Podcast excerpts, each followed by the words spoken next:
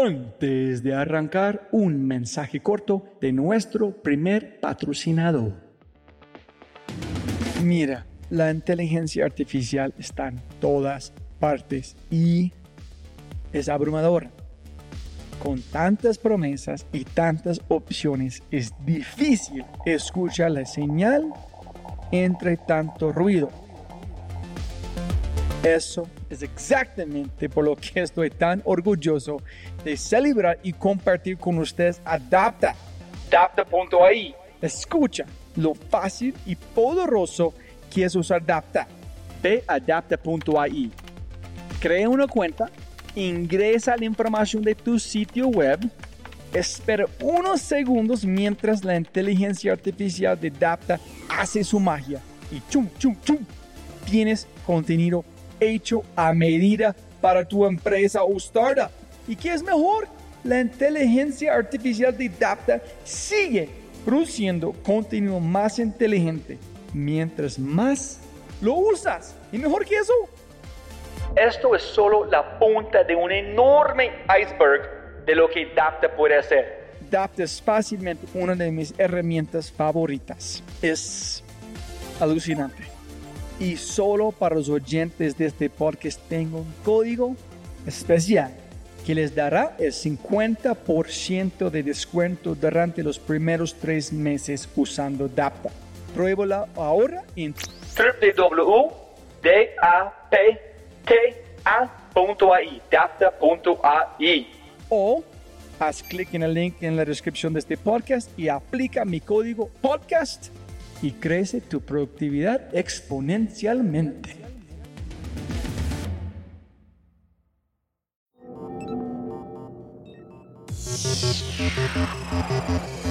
El dinero como meta es una cosa, el dinero como consecuencia es otra. No es el dinero por el dinero, es la abundancia con propósito que tener a las personas como propósito y no como recurso en las empresas. Las compañías deben decidir si quieren una relación de precio o una relación de valor. Culturas por decreto no existe. Para mí lo único que existe es el presente y para mí el futuro es la suma de todos los presentes. ¿Estás estudiando para que te paguen? Sí. Pues te vas a tener que ir a vivir una vida muy aburridora a una empresa muy aburridora. Esa es la gran diferencia entre el que tiene ganas y el que trabaja.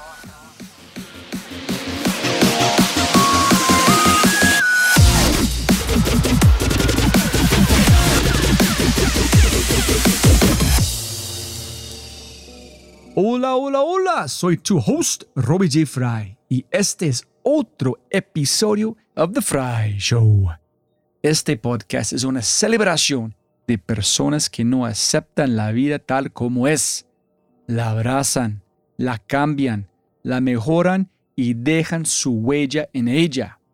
They leave a dent in the universe. En las palabras de Larry King, me recuerdo a mí mismo todas las mañanas. Nada de lo que diga este día me enseñará nada. Entonces, si voy a aprender, debo hacerlo escuchando. Y la persona a la que estamos escuchando hoy es Juan José Piedraíta. Juan es empresario y líder inspirador, creador e impulsor de la cultura vida movimiento centrado en la transformación cultural empresarial. También es presidente de la junta directiva de la organización Equitel, compañía que lideró como CEO durante 26 años. Yo, Robbie Jeffrey, siento un gran, gran placer como host cuando hablo con personas que han pensado en una sola cosa, año tras año, tras año, tras año. Y en el caso de Juan, creo que son más de 30 años pensando en nada más que la gente y la cultura. Yo sé que estás pensando, no todo es cultura, pero sí, todo es cultura y aprenderás como yo que estás equivocado. No hay diferencia. Todo es cultura. Y como en las palabras de Matrix, no es la cuchara la que se dobla, sino tú. En este podcast no necesariamente escuchas lo que dice Juan, tanto como sientes cada mensaje mueve desde la corteza prefrontal y directamente a la amígdala. Espero que sientas lo mismo.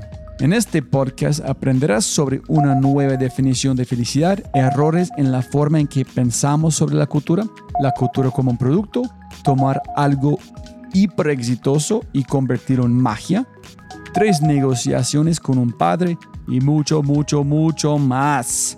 Dos menciones rápidas antes de comenzar. Un saludo especial a mi amigo Andrés Acevedo, el escritor y co-host tiempo parcial de Podcast 13% por la recomendación. Si disfrutes de este podcast, asegúrate de comprar el espectacular libro de Juan que se llama Al encontremos trabajando, lo echamos. La cultura como estrategia de transformación empresarial. Y puedes comprarlo obviamente en Amazon. Pero antes de empezar...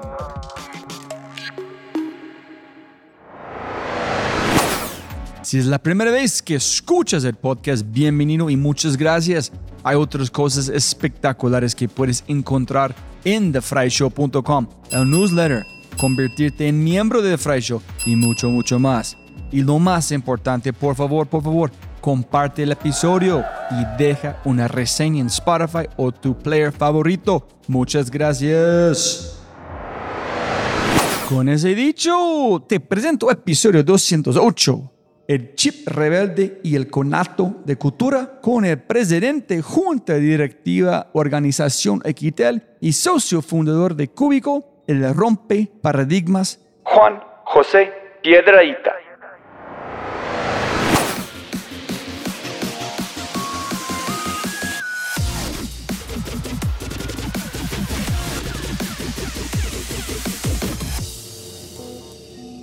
¿Qué prefieres, Juan José, Juanjo, Juan? A mí me gusta que me llamen como, el, eh, como la gente se sienta cómoda siempre y cuando me llamen. Lo importante es que me hablen. Listo. Oh, listo. Ok. Dame el nombre del viejo Piedrita. Yo escuché. Alberto Piedraíta Barrientos. Alberto, listo. El viejo Piedra. Podemos bautizar el nombre de este gran ser humano. Yo escuché, obviamente, vamos a tocar tu papá muchas veces. Para mí, cuando escuché vos hablando de su papá, me siento como me sentí un poquito con Don Alfredo de Frisbee, como este nivel de ser humano. Gran amigo mío, ah, espectacular hombre. Sí, es que es, en él hablan de su papá, escuchando audios de inglés en disco. Y es que la gente de la, la, la época de su papá para hacer un negocio es, algo alucinante. Esos son emprendedores de verdad. Sí, sí. So, cuéntame un poquito de su papá. ¿Quién más admiraste o admiras todavía? Porque en su mente, ¿cómo es? No, el viejo Piedra era un hombre impresionante. El viejo Piedra era un hombre con una capacidad inmensa. Fue muy pobre. Ellos vivían bien en Fredonia y a sus padres les dio por venirse a buscar en Medellín y entonces encontraron una casa y se gastaron todos los ahorros en la casa. Entonces se venían cerraron el negocio y de venida, como en esa época se demoraba días y días para llegar, cuando llegaron había caído la Gran Depresión, había impactado la por depresión y la casa que valía, por decir algo, dos millones valía seis y ellos tenían dos y esos dos millones ya no valían nada. Entonces la familia quebró, quedaron muy pobres y era una familia de once. Mi padre era el más pequeño. Él le tocó trabajar muy duro y tal vez fue el de los hermanos el más creativo, el que más trabajó. Y como era un hombre tan brillante y tan inteligente, él tenía la obsesión de estudiar y de leer. Y terminó su ingeniería eléctrica en la Bolivariana con libros prestados. Inclusive faltando tres semestres ya no tenía cómo pagar lo poco que le cobraban, entonces se fue para la casa y dijo, no, no puedo volver. Y el rector y dos compañeros fueron por él. Y no, usted termina. Y terminó y se graduó de la primera promoción de ingeniero electricistas en Colombia. Y después fue el primer decano egresado de una facultad de ingeniería eléctrica en Colombia, que fue de la Bolivariana. Tú has practicado con, con don Alberto, tú has preguntado, normalmente los hijos nunca preguntan o entrevistan a sus padres, pero tú preguntaste a él o sabías cuál fue este chip adentro de don Alberto que él fue capaz de salir de este en empezar a mover adelante, cómo vio en el mundo, cuál fue la dedicación, cuál fue la disciplina. Una voluntad y una dedicación y una fortaleza mental increíble que donde él no consideraba que existía un panorama distinto al éxito. Y nada lo paraba, nada lo paraba. Y si era mensajero era el mejor mensajero del mundo. Y si subía a ser ayudante de alguien era el mejor ayudante del mundo, o sea, él siempre era el mejor en cualquier cosa que hiciera. ¿Por qué? Porque él tenía esa visión del mundo de que todo lo que daba chiquito era un gran pionero. Él era un ingeniero electricista con una compañía brillante de instalaciones eléctricas, es decir, la instalación de Lola Herrera, de, del Sena, de Proleche. Sin embargo, un día le mostraron un catálogo de motores Cummins, que eran motores diésel, que iban a entrar a Colombia. Y sin haber un solo motor diésel ni una planta Cummins en Colombia, él consiguió la distribución y se metió a invertir en eso. Yo le decía, Piedra, ¿por qué? Dice, porque iba a crear la población sobre la que yo iba a vivir, la población de motores sobre la que iba a crear mi empresa. un pionero, Piedra era un pionero. Él pensaba mucho hacia adelante. Pero Juan, ¿tú crees que, I mean, hay una pregunta, que son los emprendedores nacen o se hacen? ¿Tú crees que él es un bicho raro en solamente es su forma de, ver el mundo o fue uno de los momentos claves en su vida en él empezó a entender porque ese es muy avanzado por un colombiano de, de pensar allá, ser el mejor de todo, menos de, ok, soy bueno, voy a cuidar mi puesto. No, voy a ser mejor en el próximo, voy a ser mejor en el próximo. No, él era un emprendedor real. Porque yo, porque mucha gente se autodenomina emprendedora porque arranca algo. Y, y, mucha gente cree que hay que hacer algo y que hay que montar algo y que eso no son emprendedores verdaderamente. Esa gente que intenta emprendimientos. Por eso un porcentaje tan bajo de los emprendimientos salen al otro lado porque son los emprendedores reales los que hacen que los emprendimientos se logren y lleguen a otro sitio. Y tal vez si algo le aprendí yo en la vida y, heredé de él es esas ganas de crear y esas ganas de hacer empresa y esas ganas, porque el emprendedor real es el que verdaderamente entiende el concepto del emprendimiento. Mira, dos, primero, perdón, siempre pegan más plata, no más tiempo. Muchas gracias por su tiempo. Un placer. Y segundo, montando en ese que es interesante, que es Miguel McAllister de Mercado en Domicilios dijo que el recurso más escasez o más importante no es el tiempo, es las ganas. Es decir, tú tienes ganas de hacer algo, empiezas. En todo el mundo no, no puedes, tú no eres suficiente, en quitan este incendio. Y tú tienes que protegerte como esta máquina para su vida, porque el momento que se van a pagar es muy complicado. Entonces, que ¿Por qué tú crees que su papá fue capaz de tener las ganas constantes y nadie fue capaz de quitar sus ganas? Porque realmente las ganas son un ingrediente, ingrediente crítico, que sin las ganas no hay forma de que algo verdaderamente salga adelante o que uno salga y, sobresalga. Por ejemplo, yo tenía un gran amigo que falleció lamentablemente, Jaime, Jaime Rodríguez Betancur, almacén en Harvard, que a mí me fascinaba la actitud del hombre porque la actitud era de un campeón siempre. Y él siempre decía, es que el tema es actitud. dice, bueno, ¿y tú qué? Para ti, ¿qué es actitud? No, no es que no, es que es ganas. Actitud es ganas, es cuando uno tiene ganas. Y solamente cuando uno tiene ganas es que va y lo hace. De resto, no hay nada que hacer. O sea, mucha gente, cuando tú oyes lo de 13%, es porque el 13% de las personas solamente somos verdaderamente felices y conectados y enloquecidos con lo que hacemos.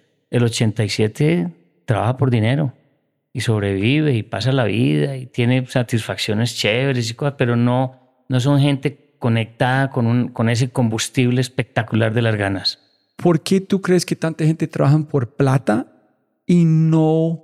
Mira, lavando platos. Yo fui la mejor persona en lavar platos. Me fui a busboy, mejor. Hasta room service, es mejor. Hasta mesero, hasta el ir al restaurante. Yo no me importaba qué hago.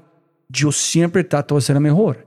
Y yo estaba feliz lavando platos, de verdad. No fue algo, oh, yo soy... No, es un trabajo ganando plata, pero fue un reto. ¿Cuál es la diferencia para la gente que, como su papá, que quieren ser mejor? La plata es, ok, chévere. En la gente que trabajan por como solamente plato o su felicidad. No, no es que uno quiera ser el mejor, es que uno sabe que va a ser el mejor. Es, es muy distinto. Mira que tú mencionaste un tema como yo también lavé platos y también trapié pisos, el de la cafetería de las mujeres en la universidad. Mis compañeros me, decían, pero estás loco, no vas a conseguir novia nunca. Y dice, ¿cómo que loco? Y una vez cuando estábamos en, cerca de la Union, en el estudio de Union, estaba en la cafetería que tenía un vitral gigante y entonces fuimos y estaba iluminada, era de noche. Y les dije, mire, ¿Ustedes qué ven? Y dice, pues la cafetería. No, no, no, no, esa no es mi pregunta. ¿Ustedes qué ven? ¿Cómo ven el piso, la silla? impecable, brillante. Entonces, ese soy yo. Es que a mí, a mí me refleja ese piso, ese piso soy yo. Entiéndanme por ese piso. Es un poco, es un poco lo que decías de Barrientos, que creó el concepto del cielo. El cielo no es un restaurante, es un concepto impresionante y logró lo que debe lograr cualquier dueño de restaurante. Yo voy a restaurantes por tres razones. Por el ambiente, por los vinos y por la comida. Y solo vuelvo por una. Por lo que siento cuando fui. Porque me hicieron sentir bien, porque me hicieron sentir importante. Entonces uno va a un restaurante por lo que ve y vuelve por lo que siente. Esa es la diferencia, esa es la gran diferencia entre el que tiene ganas y el que trabaja. Porque los que tenemos ganas no trabajamos, nos retamos, felices, todo nos parece increíble, no sabemos que existen problemas, sino soluciones esperando a que las encontremos y, y el reto es dónde estará, dónde, ya, no es qué pereza con este problema, sino la voy a encontrar esa solución y me voy a morir de la emoción. Así funcionamos las personas con ganas. Mira, Apple fue, todavía me siento que trabajo en Apple. Esa es como tan fuerte la cultura cuando yo estaba allá. Y cuando la gente me preguntaba o pregunta sobre Apple, es muy, tú vas a entender. Otra gente posiblemente no. Yo quiero darte mi ejemplo en recibir tu feedback. Nosotros trabajamos en la tienda en Apple en San Francisco, más de como 500 personas trabajando allá, creo que 700 en esta una tienda. En durante Navidad, más de 10 mil personas pasan por la tienda diario. Es como una ciudad pasando por tu tienda. Todo el día alguien me deja un como papel, un empaque de alguien comiendo, una motica, un motica, yo voy a recogerlo del piso. Yo tengo un reto con mi jefe, una competencia. ¿Quién puede como sacar más basura del piso en la tienda diario? Y tuvimos una apuesta de como 20 dólares semanal. Y fue sacando pedacitos de papel. Porque Apple es impecable, la tienda debe ser impecable, y tú tienes que operar impecable. En este, para mí, tal cual que tú dijiste, este fue una representación de la marca, de mi alma, mi esencia en esta tienda. Fue ser impecable hasta la motica en el piso, porque ese es todavía ese pequeño es una representación de nosotros como una tienda, como una persona. Yo amo a Steve Jobs, todo su concepto y todo su cuento. Y yo siempre he dicho que entrar a una tienda de Apple es una experiencia, porque siempre está uno, uno todo alrededor, y sobre todo las tiendas en Estados Unidos, que son una, obra de arte todas.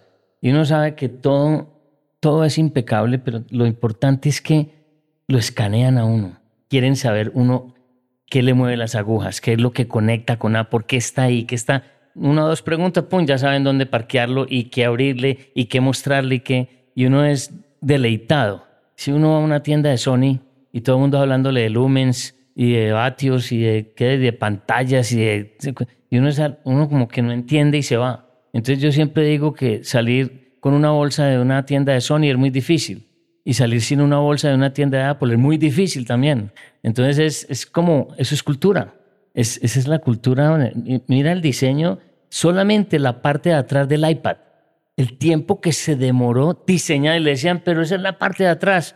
Dice, cualquier parte de un producto Apple tiene que ser impactante. No era este material o este, no, era cómo se veía, cómo se sentía, qué impacto iba a generar. Ese pensamiento más allá es de las personas que vibramos con la vida y que vibramos con lo que hacemos y que y que nunca tenemos un límite, que siempre queremos ver más y más. Y para conectar dos puntos, hay, un, hay una serie en Netflix que se llama Chef's Table. En la segunda temporada, primer episodio, hay un hombre que se llama Grant Ackets, que tenía una, uh, ¿cómo se No recuerdo el nombre, es en Chicago, es un restaurante increíble. Personas, todo el mundo van allá todo el tiempo. Y una vez, él dijo, vamos a cambiar todo el restaurante en todos los platos. En su, su chef dijo, pero ¿por qué? Ya tenemos 90% de las personas que vienen aquí nunca han probado la, carta. ¿Por qué vamos a cambiarles? porque nosotros sabemos. Para nosotros, no es para ellos. Y para mí es, este conectan con sacan la mota en voz limpiando los pisos. Yo sé. No me importa que el mundo se, sabe, yo sé que es. ¿Por qué como tú empezaste a ver el mundo así? Que este piso fue una reflexión directamente de quién eres como una persona. Precisamente dijiste la palabra clave, la persona. Porque me impactaba mucho que yo pertenecía a un sistema educativo que todavía existe, lamentablemente, donde la persona no, valía. O sea, donde importaba era el colegio, a uno lo recogía un bus a las 5 de la mañana. ¿Quién se le ocurre despertar a un joven muchacho de 12 años a las 5 de la mañana para llevarlo a un patio, para sonarle un timbre, para que se metan a un salón a escuchar a un profesor que es el que manda Y entonces yo decía, esto es insólito, esto parece un sistema carcelario, después suena el timbre, uno vuelve y sale, y uno dice, para mí eso era tan insólito, yo de quinto de primaria sexto de bachillerato no gané un bimestre completo, yo no sé lo que es ganar un bimestre, pero era un acto de rebeldía, perdía materias distintas, pero era como diciendo, esto no, esto no es, ¿qué pasa? Entonces cuando tú me haces esa pregunta, la palabra clave es la persona. Las personas somos los que generamos el cambio, somos los que importamos realmente y somos los que generamos los logos, los edificios, los ladrillos, la infraestructura, la tecnología. Eso no se generó solo. Entonces, no tener a la persona en el centro en cualquier organización y en cualquier estructura, para mí es como cuando uno va a jugar golf y le entregan el drive y dice, no, no me pases el tee que yo pego sin ti. Dice, no, no, el tee es importante para que le peguen mucho más lejos. Entonces es como no en pensar en la persona, en no pensar en el potencial más grande que puede tener una compañía. Entonces, todo ese pensamiento mío se fue yendo mucho hacia allá. Y cuando me fui de Colombia, a los 17 años, para Estados Unidos, para Luisiana, me fui más que a estudiar, fue a, a encontrar, a responderme esa pregunta que me hacía yo tanto. ¿Por qué la persona es tan irrelevante en, en todo el medio nuestro? Pero las preguntas ya. Primero es como un segue, un site. ¿Has platicado con Giancarlo Massanti antes o no? Un día debes platicar con él. Él dijo algo en el podcast de hablando de un colegio en, el idea de jugar, en que todas las universidades es muy panóptico. Claro. Mueves aquí, todos vigilando, comes aquí, dices, ¿cómo no es panóptico? Es igual de un cárcel, menos de esta gente está pagando para ser encarcelado. Esa es la misma forma. Aquí es un timbre, si no es allá, van a juzgar. Siéntete aquí, tienes que escuchar. Si tú hablas algo distinto, tienes como una multa. Es que, ¿cuál es la diferencia con un cárcel? Es igual. Y ahí te hago un paréntesis importante. Yo, por ejemplo, que he estado, pues he estado con el CESA, con la Serio, con muchas universidades, he ido a dar conferencias y todo. Entonces cada rato me sugieren, hombre, que he hecho una cátedra. Y dicen, ¿saben por qué no hago una? Yo me muero de ganas de hacer una cátedra electiva que se llame cultura. La importancia de la cultura en las organizaciones. Pero esa charla no, no va a tener ni calificaciones ni nada. Yo lo único que garantizo es que el que entre ahí se enamora de esa vaina y va a salir enloquecido al mundo pensando en la importancia del ser humano, en lo importante que es el desarrollo de las personas y lo importante que es que tener a las personas como propósito y no como recurso en las empresas. Y cómo no ser un recurso, sino un propósito donde vaya. Pero mi gran hándicap es que me tengo que adaptar a las condiciones del sistema porque el sistema educativo te exige que tenga una cátedra así, con la nota así, la mataron. Dice, la mataron, la mataron. Entonces, nunca he podido, lamentablemente, porque yo siento que los universitarios salen al mundo real sin prepararse en cosas tan absolutamente claves y relevantes como esta. ¿Rebelde con un propósito o como yo rebelde porque yo, no, yo tuve muchos problemas cuando era niño, ser rebelde, como porque las clases de aburridos yo nunca fui, no entendí que es ningún reto, nadie hablando con un ser humano, pero yo no fui consciente hasta como tener 40 años de saber qué está pasando en mi vida, que yo tuve muchos problemas. Y también de alcohol, en todos los cosas tienen problemas, fue gracias a no entender a mí mismo en qué está pasando. Entonces yo necesito saber por qué fuiste capaz de entender uno mismo, qué estás pensando, cómo estás viendo el mundo, en que tú fuiste a los Estados Unidos, ¿fue de cultura o solamente encontrar uno mismo?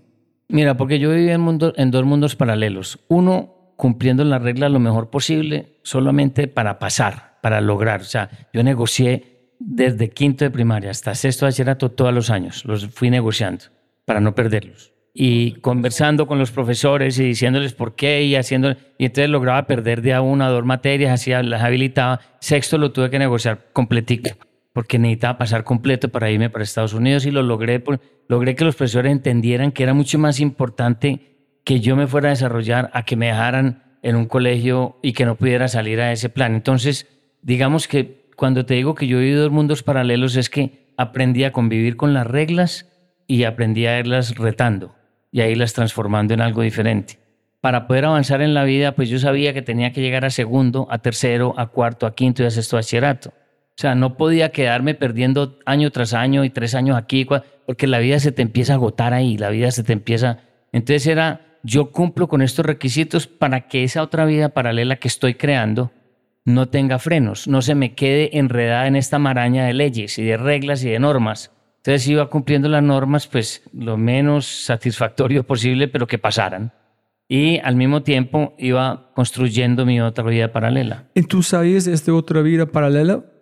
¿Tú sabías qué quieres hacer? ¿Tú estás muy consciente? No, ¿O es, tú solamente no, es, es pura intuición, pura, puro sentimiento. Así como le dije a Piedra, si me quedo en Colombia, me quedo trabajando para conseguir la plata para irme. No, no, no voy a, a estudiar. E- Era como el mensaje era, yo necesito irme ya. Yo necesito ir a desarrollar esto urgente. Necesito empezar ese otro camino. Entonces, si yo entiendo, rebelde natural, sabiendo que tengo que cumplir solamente para cumplir. Entonces voy a hacer lo mínimo Claro. y necesito libertad. No sé qué es, pero voy a buscarlo. Entonces este fue el otro camino de intuición. No, este no es para Eso- mí. Esa es la definición de, mi- de mi rebeldía. O sea, cuando uno tiene, y me ha tocado casi que toda mi vida ha sido así, eh, Robbie. Toda mi vida ha sido así. Yo siempre he desafiado el status quo. Nunca he estado de acuerdo con el status quo. Me parece que la vida es demasiado dinámica para tener un status quo. Entonces, me pasó cuando estaba en el colegio, me pasó cuando llegué a la universidad, cuando estaba estudiando inglés. Yo decía, a mí la mejor forma de estar inglés es irme con los gringos. Paseo que me invitaban, paseo que yo arrancaba. Y ya me iban a echar. Entonces, cuando ya me iban a echar del curso de inglés, como no podía hacerme echar, entonces paré de faltar, ya faltando un mes. Y todo lo hice de esa forma. Lo mismo cuando empecé a estudiar, pues empecé a estudiar ingeniería. Eso es lo que quería ver el viejo piedra, era mi negociación y como yo no sabía qué quería estudiar, pues no me importaba y empecé a hacer un minor en economía. Pero igual, igual en economía, que era la carrera que me gustaba, en ingeniería rápidamente la deseché a los dos años, que hice dos años de ingeniería. Y mi función era, las materias que más me gustaban era donde yo podía opinar y eran las que yo disfrutaba como política económica, como economía internacional, donde me pegaba unas peleadas más buenas, unas fajadas deliciosas, porque era el sitio donde sentía que podía expresar. Y cuando ya pasé a ser empresario, empecé a ser empresa con características diferentes a lo que mis proveedores siempre esperaron. Mis proveedores siendo las marcas representadas. Es como le digo yo a mi hijo, que es un músico genial, estudió en Berkeley y y vivía en Nueva York, en California, y tocaba en bares, y tocaba en eventos y cosas fantástico. Y yo le decía, si yo tuviera tu talento, yo sería músico a la fija. Pero entonces yo hice música distinta. Mi música es, yo encontré la música en la cultura empresarial y en la forma diferente de crear empresa. Entonces, mira que todo lo que yo hago es basado en una filosofía. Y no es una filosofía que leí, es una filo- algo que leí aquí, algo que vi allá, algo que experimenté aquí, algo que y al final la cultura vida se fue convirtiendo en una filosofía per se de cómo montar una empresa, de cómo manejar y rodar una empresa alrededor de lo más importante que son las personas, sin tener que sacrificar lo que para los otros también es más importante, que es el dinero. Pero es que el dinero como meta es una cosa, el dinero como consecuencia es otra. Muchas veces el que trabaja por plata está haciéndolo porque está esperando el momento para empezar a trabajar por otra cosa. Y yo siempre les digo, sálganse de ahí. Es que aquí me pagan muy bien, sálgase ya. Es que me va a quedar sin plata, sálgase ya. Porque la meta es el camino. La meta no puede ser algún sitio al que uno va a llegar y entonces yo me la como toda pues yendo hacia allá. Entonces vivo la vida en contravía y la vivo aburrido y la vivo sin ganas porque seguro va a llegar un momento en que sí voy a poder llegar a ese, eso que sí me dan ganas. Eso es una falacia, ese es el error de la vida. ¿Tú crees que hay un montón de gente viviendo este error? Impresionante la gran mayoría que lo hace. Yo entiendo completamente en este momento quién eres y cómo, cómo vibras. ¿Cuándo empezaste de verdad de entender esa es mi filosofía y voy a desarrollarla? Porque tú trabajaste en muchas empresas antes de ir a los Estados Unidos o cuándo empezaste a entender que hay una enfermedad de cultura que tú tienes que solucionar. Lo que pasa es que la vida es una empresa. y si uno la vive con Ah, esa shit. intensidad y entiende que todo tiene, todo tiene una forma, todo debe tener un resultado y el resultado no es... Hay una diferencia entre los que esperan un resultado y los que generan un resultado. Hay una diferencia muy grande ahí. Gigante. Gi- es gigante. Entonces, yo lo que hacía era que simplemente, yo siempre desde muy pequeño desafiaba el status quo. Lo desafiaba y lo desafiaba y lo desafiaba. No porque yo tuviera la verdad revelada, sino porque a medida que iba teniendo uso de razón y iba entendiendo, iba, yo quería ver un mundo en el que yo me sintiera bien. Que es que la diferencia es estar y sentirse. estar en un sitio es una cosa, sentirse en un sitio es otra cosa. Por eso es que yo digo que en un restaurante tiene que enfocarse, toda su meta es cómo hacer sentir importante a una persona que llega, pero en un restaurante, una empresa, cualquier sitio, cómo hacer que la gente se sienta importante, cómo hacer, por qué Fromovich tuvo tanto éxito cuando arrancó, porque digo, aquí están pasando cosas y las hizo sentir, que después tuvo todos los enredos que tuvo, pero volver a Bianca fue un placer. Y lo generó él, y lo generó una filosofía, y uno se lo encontraba en el mostrador. Yo me, yo me lo encontré en un vuelo a Sao Paulo recibiéndome el tiquete. Y yo me siento ahí en, en ejecutiva y cuando volteo a ver, él y la señora atrás, atrás, en gallinero, en el avión de él. Entonces yo decía, este hombre la tiene clara.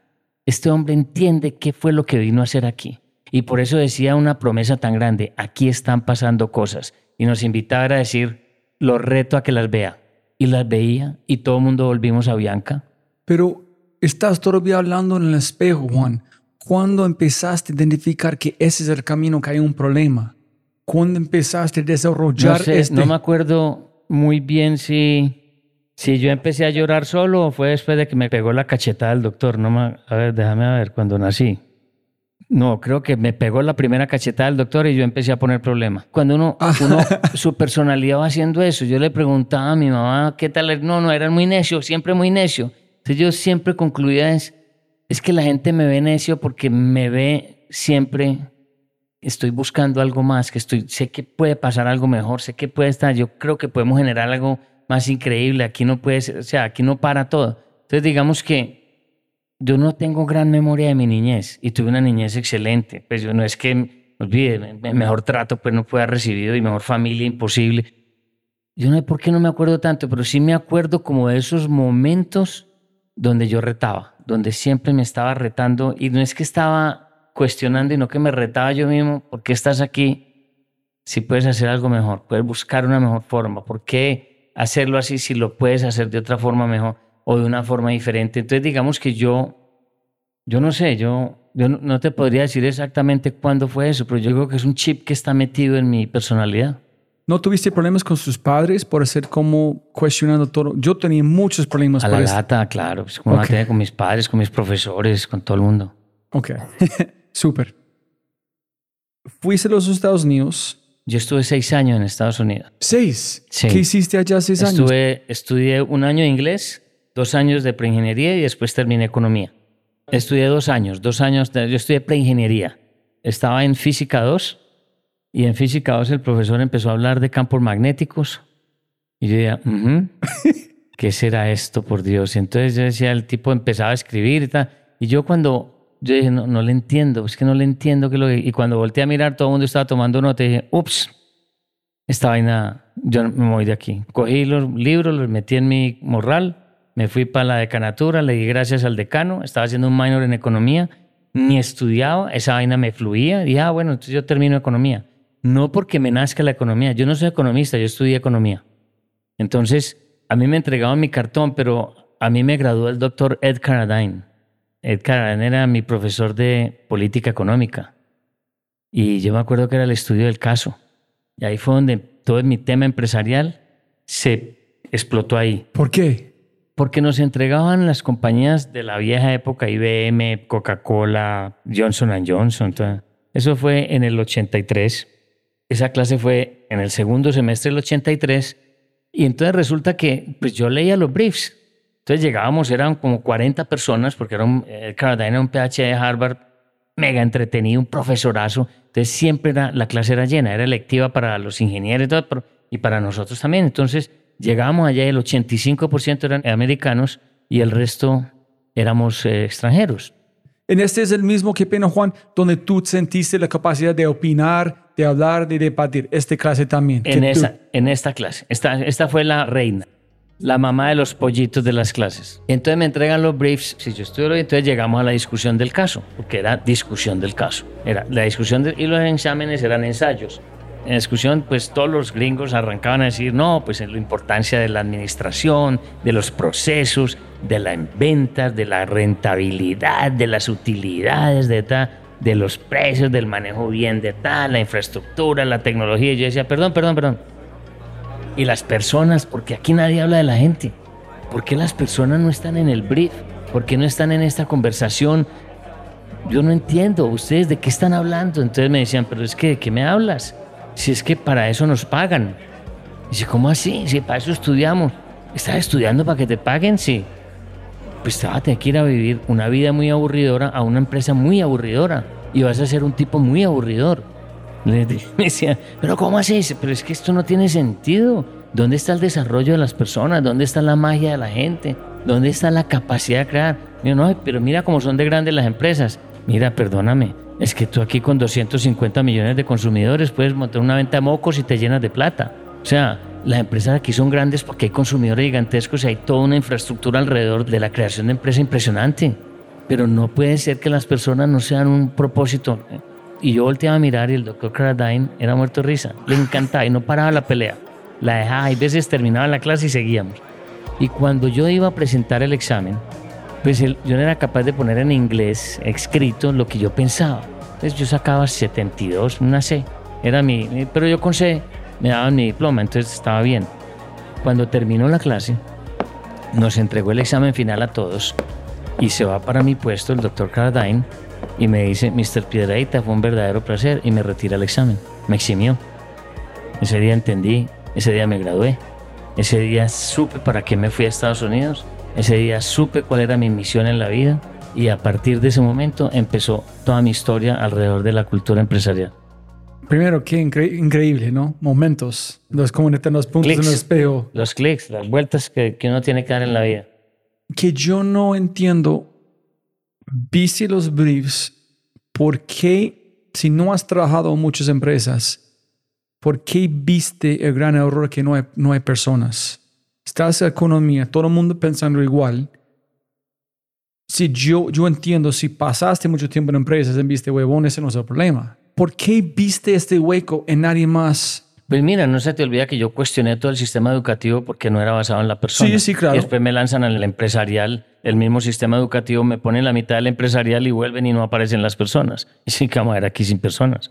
Entonces es como una sensación mía de entender por qué las personas no son un propósito.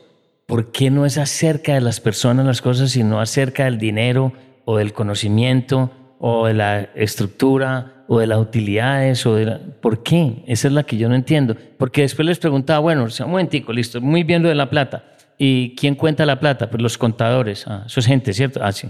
¿Y quién genera las ventas? Pues los vendedores. Ah, eso también son personas, ¿cierto? Sí. Ah, bueno. ¿Y quién ejecuta los trabajos cuando se hacen las ventas? Pues las personas. Dice, ¿no te parece que las personas están de protagonista en todas partes? ¿Te parece que las personas son protagonistas y hay que tratarlas como protagonistas? Y si tratas la persona como en la medicina, la diferencia gigantesca entre tratar la enfermedad y tratar la persona. ¿Qué tal si tratas la persona en vez de tratar el tema? Y con la persona empoderada y emocionada y con ganas, ahí sí métete en el tema duro porque prepárate para lo que viene. Esa era mi teoría. Es que no se te olvide que a nosotros nos educó el mundo occidental. A nosotros nos educó en empresa, en, en administración de negocios y en generación de empresa Wall Street. ¿Y qué es Wall Street? ¿Qué importa en Wall Street? El valor de la acción. Y todo el mundo trabaja por el bono y el valor de la acción. Gente trabajando por plata para que las compañías hagan plata. Y, y la gente. Ahí es donde está el meollo. Pero tú te vas para el otro lado, para el oeste, donde nació Google, donde nació Apple, Sapos, todas. Ahí la plata es una consecuencia. ¿Tú crees que Larry Page le puede importar en Google levantarse a ver cómo amaneció la acción de Google?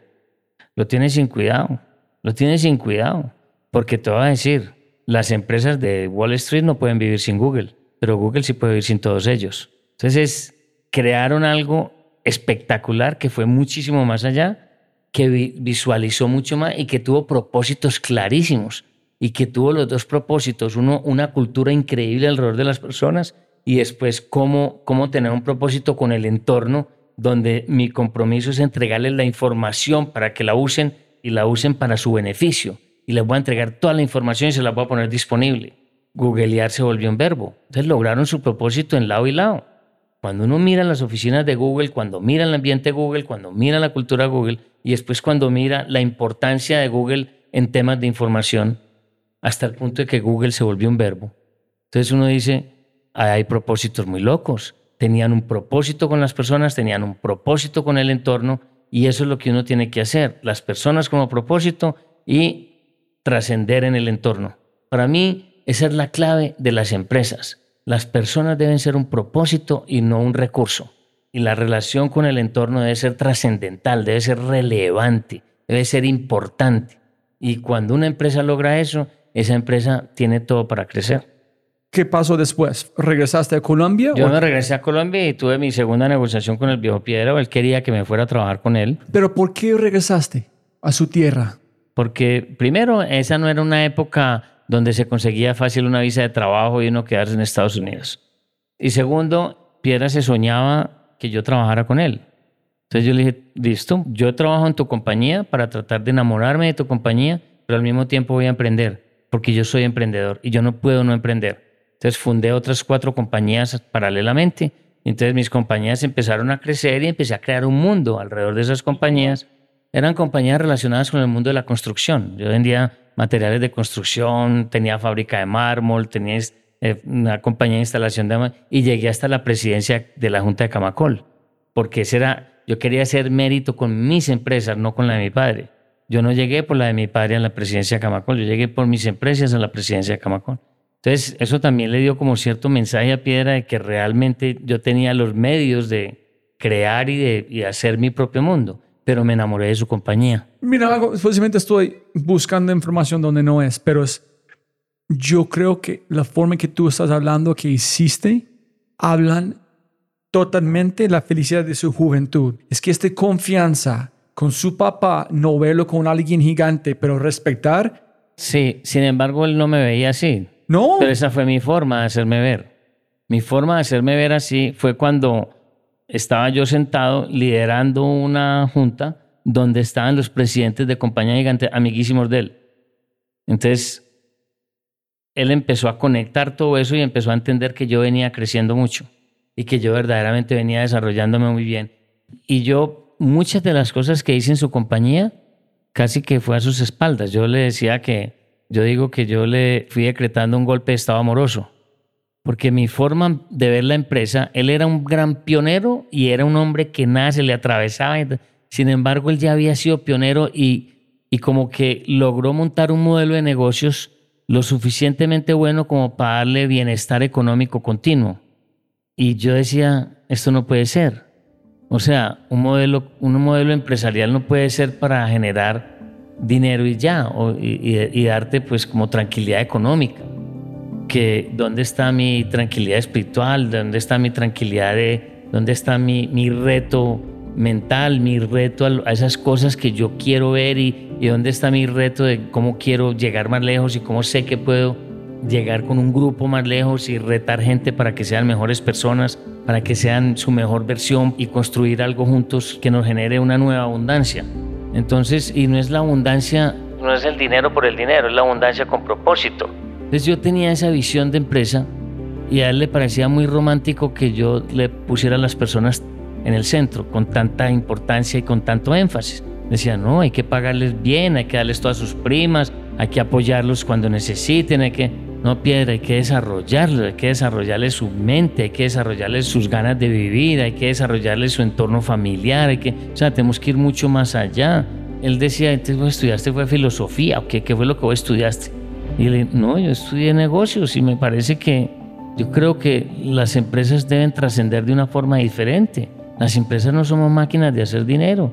Por eso es que hay tantas diferencias, por eso la sociedad están, nos alejamos tanto, porque la gente que piensa en hacer dinero, pues es viendo a ver qué hace con su dinero, si se compra un apartamento aquí, y después si le da para el de Panamá, y después si le da para el de Nueva York, y entonces yo me voy en primera para todas partes. Y ya, ¿Y dónde está la abundancia? ¿Y dónde está, dónde está cómo llevar la gente que lo llevó a uno allá, porque uno no va solo, a que también tengan abundancia y a que también tengan propósitos y a que también estiremos todos, no que crezca solamente los accionistas? Porque para mí una empresa es el ente más social que existe, si se maneja con ese criterio, pero también puede ser un ente, el ente más explotador que existe, si se maneja con otro criterio. ¿Y cuánto tiempo estabas adentro de la empresa? ¿Se llama Equitel? No. Equitel, sí. ¿Cuánto tiempo tú quedaste adentro trabajando normal antes de la conversación de negociación con su papá? 11 años. 11 Eh, años. Sí, yo me dediqué a hacer laboratorios adentro de experimentos y experimentos y experimentos. Y cuando ya a los experimentos empezaron a dar resultado, era retando a, las, retando a, los, retando a los líderes y retando a la gente que quisiera más y al mismo tiempo que iba creciendo mis empresas, pero, el- pero eso me empezó a generar mucha satisfacción porque empecé a ver resultados extraordinarios. Pero los resultados tenían mucho más que ver con la esencia, con lo que estábamos creando como esencia y nuestra meta era mostrar una Equitel diferente, una Equitel mucho más vibrante, que apoyara mucho más a los clientes en sus negocios y en sus esfuerzos y en sus propósitos y no solamente que les vendiéramos unos productos de unas marcas increíbles que hizo otro. Pero, Juan, en, este, en estos 11 años, eso es como antes de la negociación. Pasaste 11 años en Equitel antes, Antes de, de su- la tercera negociación. La primera me voy. La segunda, trabajo contigo, enamorarme de tu empresa, pero emprendo. Y ya después empecé en su empresa a hacer muchos experimentos durante ese tiempo. ¿Tú estás experimentando también con cultura en su propia forma o solamente en la parte de negocios? ¿Cuál es la diferencia, perdón?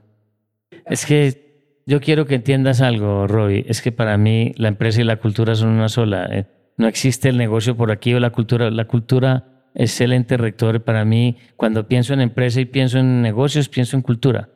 Es un solo bloque. Pero antes con su papá no fue así. Tú Por eso empezaste. te dije, lo hacía tras bambalina, no era como un golpe de estado amoroso, porque lo hacía, él no sabía lo que yo estaba haciendo realmente, porque yo tenía mis reuniones con la gente y de pronto empezábamos a mostrar resultados sorprendentes.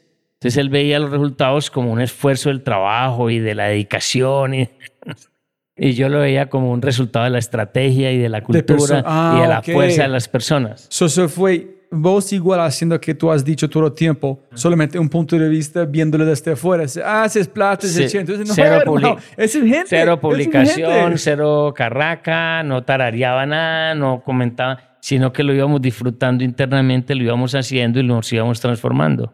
¿Y disfrutaste esos 11 años? Mucho. Es que para mí, cuando nosotros arrancamos ya la tercera fase, yo lo que le dije a la gente cuando los reuní, les dije, bueno, hasta aquí tuvimos empresa, de aquí en adelante vamos a tener una cultura y vamos a tener un estado de ánimo y vamos a crear un ADN especial y vamos a ser especiales. Entonces mira que concepto empresa se fue para un concepto diferente, un concepto de... ¿no? Todo es con cultura.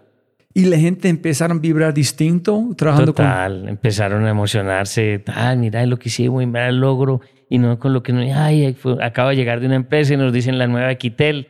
Estamos conectando con el medio. Yo buscaba dos propósitos mayores. Primero, el desarrollo de las personas. A las personas con un propósito mayor. Pero el segundo, nosotros éramos una empresa muy bonita porque éramos una empresa seria, respetable, querida. La empresa del Biopiedra, todo el mundo la quería. Y a Piedra lo respetaba todo el mundo y vendíamos plantas eléctricas. Y Piedra había sido decano siete años de la Facultad de Ingeniería Eléctrica y su subgerente otros siete, o sea, 14 años de decanatura y todos los clientes eran sus alumnos. Entonces, ellos disfrutaban mucho eso, pero era una cosa muy, muy mecánica, o sea, pero exitosa. Lo que pasa es que yo quería transformar eso en algo diferente, en un tema, o sea, donde pasábamos de ser serios y queridos a ser serios, queridos y relevantes. Porque anteriormente las empresas de energía ni las de transporte les importaban un bledo, nosotros qué teníamos para opinar. Un mensaje rápido de quinto y de regreso a programa. Pregunta. ¿En tu vida, equipo o empresa hay miedo de tomar acción? ¿Escuchas con frecuencia? No se puede, no se puede. ¿Se inventan excusa tras excusa tras excusa para no tomar acción? Dicen, voy a hacer, pero nunca, nunca lo hacen. Eso es por lo que creamos Quinto.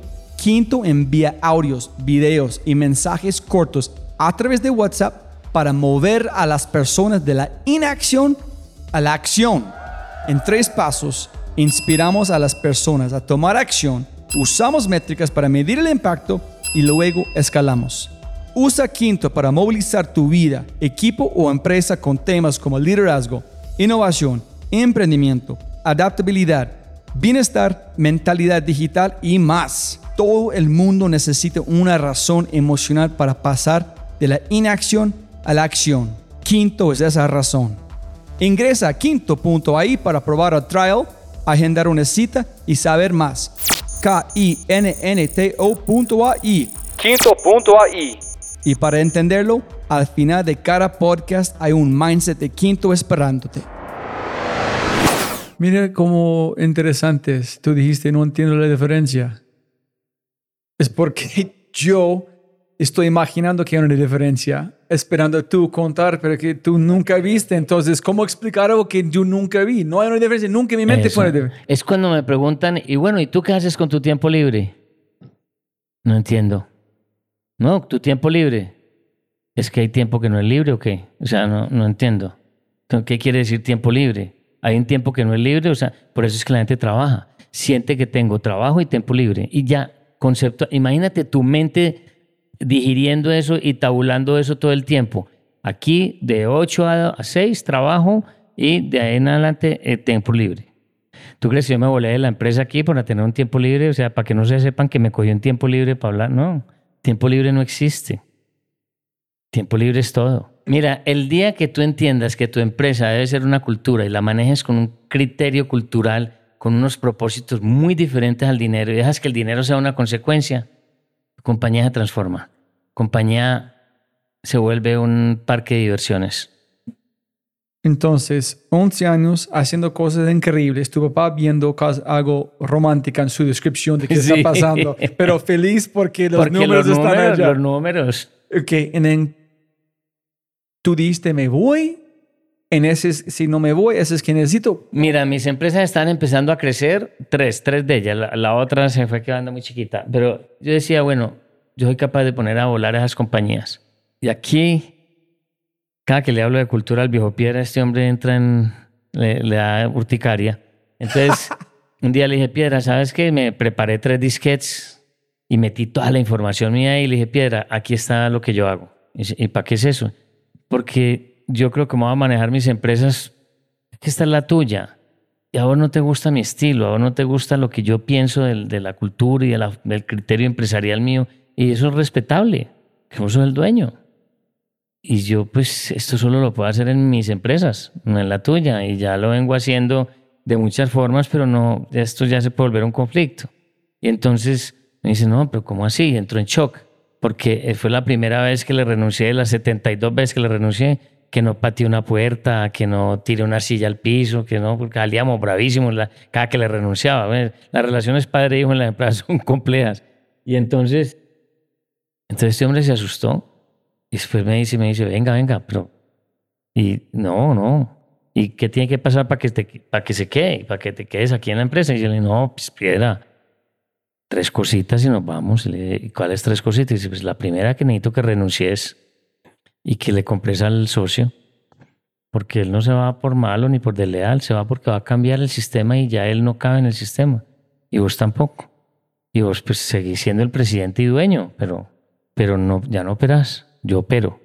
Dice el segundo, dice, pues necesito autonomía.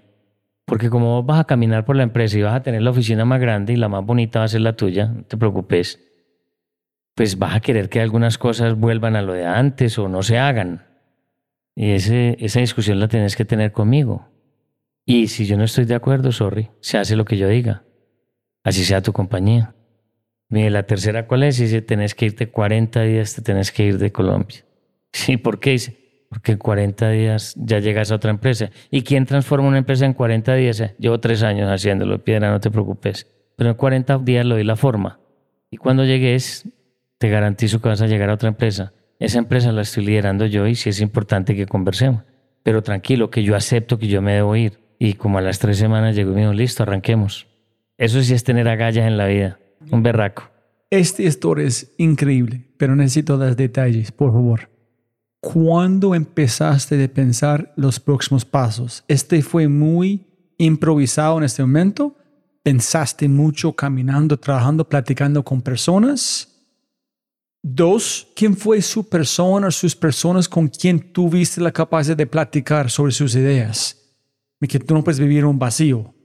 ¿Quién fue la gente que tú estabas rodeando, hablando de cosas, o solamente fue una conversación interna? Y tres, ¿cómo te sentiste? ¿Dónde estaba? ¿En la oficina? ¿En la casa? ¿Cómo te sentiste con mis ojos? Cuéntame sobre la energía de esta conversación. No, mira, yo creo que como fue algo que fue experimentando, Yo experimentaba y experimentaba y nos retábamos y lo hacíamos. Y de pronto pues, lo hice con filtros y filtros creció un 40%. Después nos pasamos para motores. Motores multiplicó como por 400%. Y entonces yo empecé a ver que esta filosofía funcionaba. Entonces no es que yo vi el norte para que íbamos, porque yo no trabajo así. Para mí lo único que existe es el presente. Y para mí el futuro es la suma de todos los presentes. Entonces para mí lo que hay que hacer en este momento es crítico. Y yo lo estaba haciendo. Y lo estaba retando. Y solo que de lo que hacíamos aprendíamos. Y si nos equivocábamos, corregíamos. Y entonces me preguntas, ¿con quién te apoyaste? Y dice, con los mismos integrantes. Es que cuando tú desarrollas una persona le estás dando, lo estás empoderando y le estás dando vida le estás dando luz, le estás dando el derecho a hablar, el derecho a opinar, el derecho a jugársela, el derecho, entonces ya tienes con quién conversar, ya tienes con quién sentarte a desarrollar las ideas. Es que muchas veces esa cosa de la pirámide donde uno es el jefe arriba, conmigo las cosas suben. Yo soy una pirámide invertida, yo soy el facilitador mayor y estoy abajo. Yo soy el de abajo. Y todo el mundo es de ahí para arriba. Porque yo facilito, mi función es facilitar. Entonces cuando yo facilito, reto. Y cuando reto, vemos resultados. Y eso que vemos y esos experimentos, eso que iba dando, yo después me iba y me alimentaba de por qué nos dieron, qué fue lo que viste, qué notaste, porque eran las personas que estaban en campo, los que estaban enfrentando a los clientes. Entonces, cuando lográbamos eso, yo acompañaba a casos específicos, pero ellos eran los que se quedaban en todos los otros. Entonces, teníamos un aprendizaje continuo. Entonces, digamos que lo único que yo sentía en la carretera, primero es que se tenía que ir ampliando y segundo, no podían haber obstáculos. No era qué tan lejos iba a llegar. Si tú me hubieras dicho a mí, en el 95 cuando arrancamos la cultura, que hoy esta compañía era 40 veces más grande, te hubiera dicho, no hombre, tampoco. Con 10 veces es ya demasiado. Bueno, yo no pude haber planeado que iba a ser 40 veces. Yo lo único que planeé es cómo lo teníamos que hacer. Súper, entonces chuleado número uno, increíble, sobre con quién estás platicando. Dos, cuando decidiste, es tiempo. Me voy, por si voy a quedar, es porque es de razones. Y tú notaste un papel, tú pensaste cuánto tiempo y tú no dices no. No, Roy, es un chantaje. ¿Cómo así? es un chantaje literal. Estaba apostando en Vegas. Eso fue una apuesta de Vegas. ¿En serio? Ah, claro, los tres disques eran los, los, tres disques eran los el aporte que tenía para casar porque tenía empresa para mostrar y tenía, las empresas venían creciendo y yo sabía para dónde iba esa empresa. Él sabía que yo tenía dónde irme. Ese era mi rifirrafe, pero yo necesitaba, es que la empresa tenía tres jefes y una empresa con tres jefes no funciona. Pero que imagínate si tú te vas y su papá dijo no, toda esta gente que están van a tener las vidas más increíbles gracias a vos. Si su papá dijo no, ellos no tienen la vida que tienen hoy. Se está como me hubiera ido a desarrollarle la vida a los de mis empresas. porque sí, porque acuérdate que cuando uno apuesta en Vegas y pierde, tiene que ir. Se va. No hay de otra. Era una apuesta, era, era tomo, de, eh, me quedo, me voy, pues me quería quedar. Yo me enamoré de la empresa. Yo sabía lo que podíamos hacer. Yo sabía las marcas que manejábamos. Yo, pero es que lo que pasa es que el concepto de un distribuidor, y esto es mundial, es que a mí me entregan una megamarca como Cummins y la marca hace todo. Yo no, si no pongo el aviso es que tengo Cummins, ¿qué más quiere? O sea, ¿qué quiere? ¿Cierto? Y con eso puedo construir plata y puedo construir una cantidad de cosas. No, mi concepto era, si está la marca Cummins, yo estoy aquí es para agregarle valor a esta oferta. Esta propuesta de marca no puede ser solamente el que hizo el motor. Yo quiero decir, ese motor, yo cómo le ayudo a un cliente a hacerlo súper ultra productivo, cómo lo acompaño en que ese motor sea cada vez mejor y que quiera tener otra tractomula con ese mismo motor, pero por lo que yo hice, no por lo que el motor le presentó. Ah, ¿Sí, me entiendes la diferencia? No, es, sí, quiero doble clic en eso. Es un concepto brutal, es un concepto, por eso es abundancia. Pero cuando, ok, vamos a parquear este punto de cliente feliz, que es increíble. Tú pensaste, ok, voy a mi papá, voy a decir ABC. No, los cassettes estaban llenos, los disques estaban llenos, tenían mi historia. Lo que pasa es que yo ya había llegado a un punto donde los experimentos habían terminado. ¿Y qué pasa cuando uno hace los experimentos y resultaron y dice, sigue el producto, sáquelo? Bueno, el producto era la empresa. El producto era esa empresa con esa estructura cultural, con esa nueva forma de, hacer negocios que veníamos probando que funcionó, pero ya lanzados al ruedo, con todo. Eso no lo iba a manejar ni Piedra ni el sugerente. No, eso no se iba a dar. Y ese cuentico que me dicen a mí, que dice, no, no, mira, no, yo creo que aquí los de talento humano y todo, ellos se encargan de la cultura. No, no, no, no. El director de la cultura es el líder. de la compañía, es el que tiene que liderar la cultura. O sea, olvídese del resto, que todo el mundo tiene que unirse a ella y que todo el mundo tiene que ser parte. Y no se te olvide cuando hablas del ego, es que yo estoy partiendo, es que yo estoy es abajo. Uno tiene que entender que uno es el gran facilitador. O sea, yo tenía nueve edificios, en nueve edificios no tengo una sola oficina. Te puedo mostrar las oficinas de todos los otros ingenieros y todo eso, una nota. No tengo oficina, pero eso es un mensaje.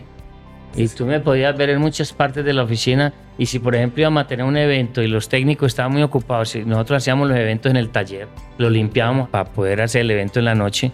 Hubo una vez que llegué yo, porque no hay nada, son las 5, el evento es a las 7, ya van a empezar a llegar los invitados y aquí no hay nada. Ay, es que estamos terminando dos trabajos, jefe, y mire que los otros están, tráeme ocho, seis escobas y seis eh, trapeadoras. Sí, eh, gracias, cogí una escoba y arranqué. A los tres minutos habían 20 personas con escobas y con todas, salieron de todas partes. Entonces el liderazgo tiene que ser con ejemplo.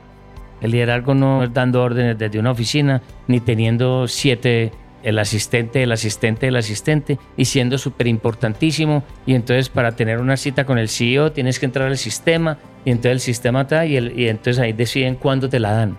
No, no, no, el que necesite hablar conmigo, entre, que conversemos. Entonces de eso se trata. ¿Tú sabes la magia de tener una cultura? Que uno lo que más atrae es gente con ganas. Es una magia. Es, es- sí. Gente con ganas. Gente Ima- con... Imagínate, después de 40 trabajos de mi vida, yo tenía muchos, muchos pesadillas cuando fui mesero, de olvidando la orden, que es Navidad, hay como cuatro generaciones, y yo olvidé como la, la, la, la abuela. Apple, cinco años trabajando sin una pesadilla, en cada día feliz, montar mi bici y ir allá a trabajar con las mejores personas del mundo. Y no fue mejor trabajo, estoy vendedor, fui mejor, fui mejor vendedor en el mundo vendiendo mis es retail. Pero increíble porque la cultura. Porque es una compañía con sentido. Mira la diferencia entre el Walkman, el Discman y el iPod. El Discman es un producto hecho por Sony Electronics. Es un Sony. Es un producto para el mercado. Inventaron la música portátil. ¿Estamos de acuerdo? Y tú para llenar ese Discman te vas a Virgin Records y a Tower Records, cinco pisos, y te recorres cinco pisos para comprarte cinco CDs que te valen 160 dólares porque en esas 80 canciones que hay, hay siete que te gustan mucho. ¿Cierto? Bueno, este man la vio distinta. Él no vio un producto. Él no salió a decir de qué estaba hecho el iPod. Cuando Steve Jobs presentó el iPod, ¿te acuerdas bien? Él dijo, cuatro personas en nueve meses con 900 mil dólares, sacamos el proyecto más hermoso del mundo. Conectamos con el corazón de las personas. Se mete la mano al bolsillo y les presento el iPod. El iPod fue un proyecto. Todo el concepto del iPod fue diseñado para ver cómo la persona que tenía el iPod en el metro o en la bicicleta o corriendo o en la oficina o donde fuera, lo que sentía esa persona. Cómo sería la delicia de tener mil canciones organizadas como él quería o como ella quería, organizadas como sea para oírlas con buena música. Nunca mencionó ni de qué estaba hecho ni que era un Apple. Nunca. Siempre dijo, es la felicidad de las personas. Y volvió miércoles al Disman y quebró a Virgin Records y a Tower Records en el proceso. Se acabó todo, desmontó y nunca vendió un CD. Un tipo que quebró las dos compañías de CDs más grandes del mundo. Nunca vendió un CD. Explíqueme usted eso. Eso es lo que es la visión cultural de una persona que es capaz de ver más allá, que es capaz de entender que lo importante es el que consume, que el dueño del iPod no es él, sino el que lo compra y lo oye y lo disfruta. Ese es, para él está trabajando, para él está creando. Esa es la magia. Por eso un restaurante debe entender que no es su comida la que manda, es el cliente que se sienta en su restaurante el que manda. Yo no sé pensar en producto. Soy muy malo vendiendo productos. Yo no sé vender productos, yo no sé vender servicios, yo no sé vender de las vainas. Yo sé conectar. Y la mejor forma de conectar es aprendiendo el lenguaje del interlocutor y hablándolo porque eso es lo que es familiar para él. Y yo no le voy a ir a hablar a una empresa de lo maravilloso que es la mía y lo maravilloso con mis productos, sino decirle, he estudiado tu compañía, la forma como manejas toda tu lubricación y creo que puedo aportarte mucho en tu rentabilidad. ¿Te gustaría que conversáramos? Y todavía no le he hablado ni del producto, ni de mi empresa, ni de nada. Toda la conversación es acerca de su empresa, la que estuve mirando, La que me importa es su empresa y la que me importa son sus propósitos. Le gusta que nos sentemos a conversar. Eso cambia las reglas del juego. Las vuelve nada. Las vuelve nada porque inmediatamente te dicen, claro, conversemos. Se te abren y fluye información la que quieras. Nosotros tenemos dos temas en la cultura. Uno es las personas y la otra llama el método. Y el método te lo acabo de escribir. Es visualizar una persona, visualizar una compañía al cliente interno o externo, tan a fondo que seamos capaces de hablar su idioma, conectar con lo que le importa y con lo que es, con lo que siente y con lo que va a sentir o quiere sentir. Cuando logramos hablar en ese sentido y presentarnos en ese sentido, inmediatamente conectamos. le llamamos el momento inspiración. Y cuando eso pasa, fluye la información por todas partes. Y capacidad de desarrollar una relación y un proyecto comercial es amplísima. Y después te queda la A de vida. Entonces, visualizar, inspirar, desarrollar. La A es la de actuar. ¿Qué quiere decir? Si generaste algo que le conectó, cúmplele. Porque si le cumples, ya no tienes un cliente satisfecho, tienes un cliente deleitado. Entonces, ¿cuál es la estrategia de una compañía? Desarrolla a sus personas y con el entorno contacte y deleite. No más, es cortico, es que, los, que las estrategias no pueden tener muchas palabras. Es poquito, tienen que ser fáciles de escribir, fáciles de decir la cultura completa de nuestra organización está escrita en una servilleta. Completica. Es como igual que tu fan de Steve Jobs. Si cultura es un producto, debe ser igual como un Apple. Simple, sencillo, entendible, sin un manual. Aquí es, tú entiendes, tú Intuitivo, te sientes. totalmente. Cuando tienes un iPhone no es algo que tú uses, es algo que tú te sientes. La cultura debe ser igual como un producto. Si no la sientes es que estamos cometiendo un error y a esos errores le llamamos nosotros los conatos de cultura. Cuando un cliente se siente incómodo, cuando un integrante se siente que está trabajando y que está, tenemos un conato. Tenemos nueve psicólogos y coaches trabajando con el desarrollo de los integrantes y manejan todos los procesos de atracción, porque no tenemos procesos de selección. Nosotros nos atraemos con la gente que llega. No solo los entrevistamos, les exigimos que nos entrevisten. Nosotros también queremos pasar la entrevista. Que nos hagan las personas que van a entrar a la compañía. Para que nos seleccione y queremos pasar esa entrevista y nos soñamos pasarla, él también debe pasar la nuestra. Cuando los dos pasemos, tenemos un proceso de atracción exitoso. Y cuando ese proceso ya pasa la cultura. Y entonces ya empieza todo el proceso de, hay nueve personas, entre psicólogos y coaches, uno por cada 100, que se encargan de garantizar que fluya dentro de la compañía, que se adapte que se, y que se sienta en casa, que se sienta que llegó al sitio que es. Cuéntame, tu papá dijo sí, listo, hágale, joven, piedrita. Sí, me dijo, entonces, ¿cuánto dura la transición? ¿Cuánto hacemos el empalme? ¿Son tres meses, seis meses? Y no, piedra, pues llamas a todo el mundo ya y mañana yo soy el gerente y te vas por una agencia de viajes.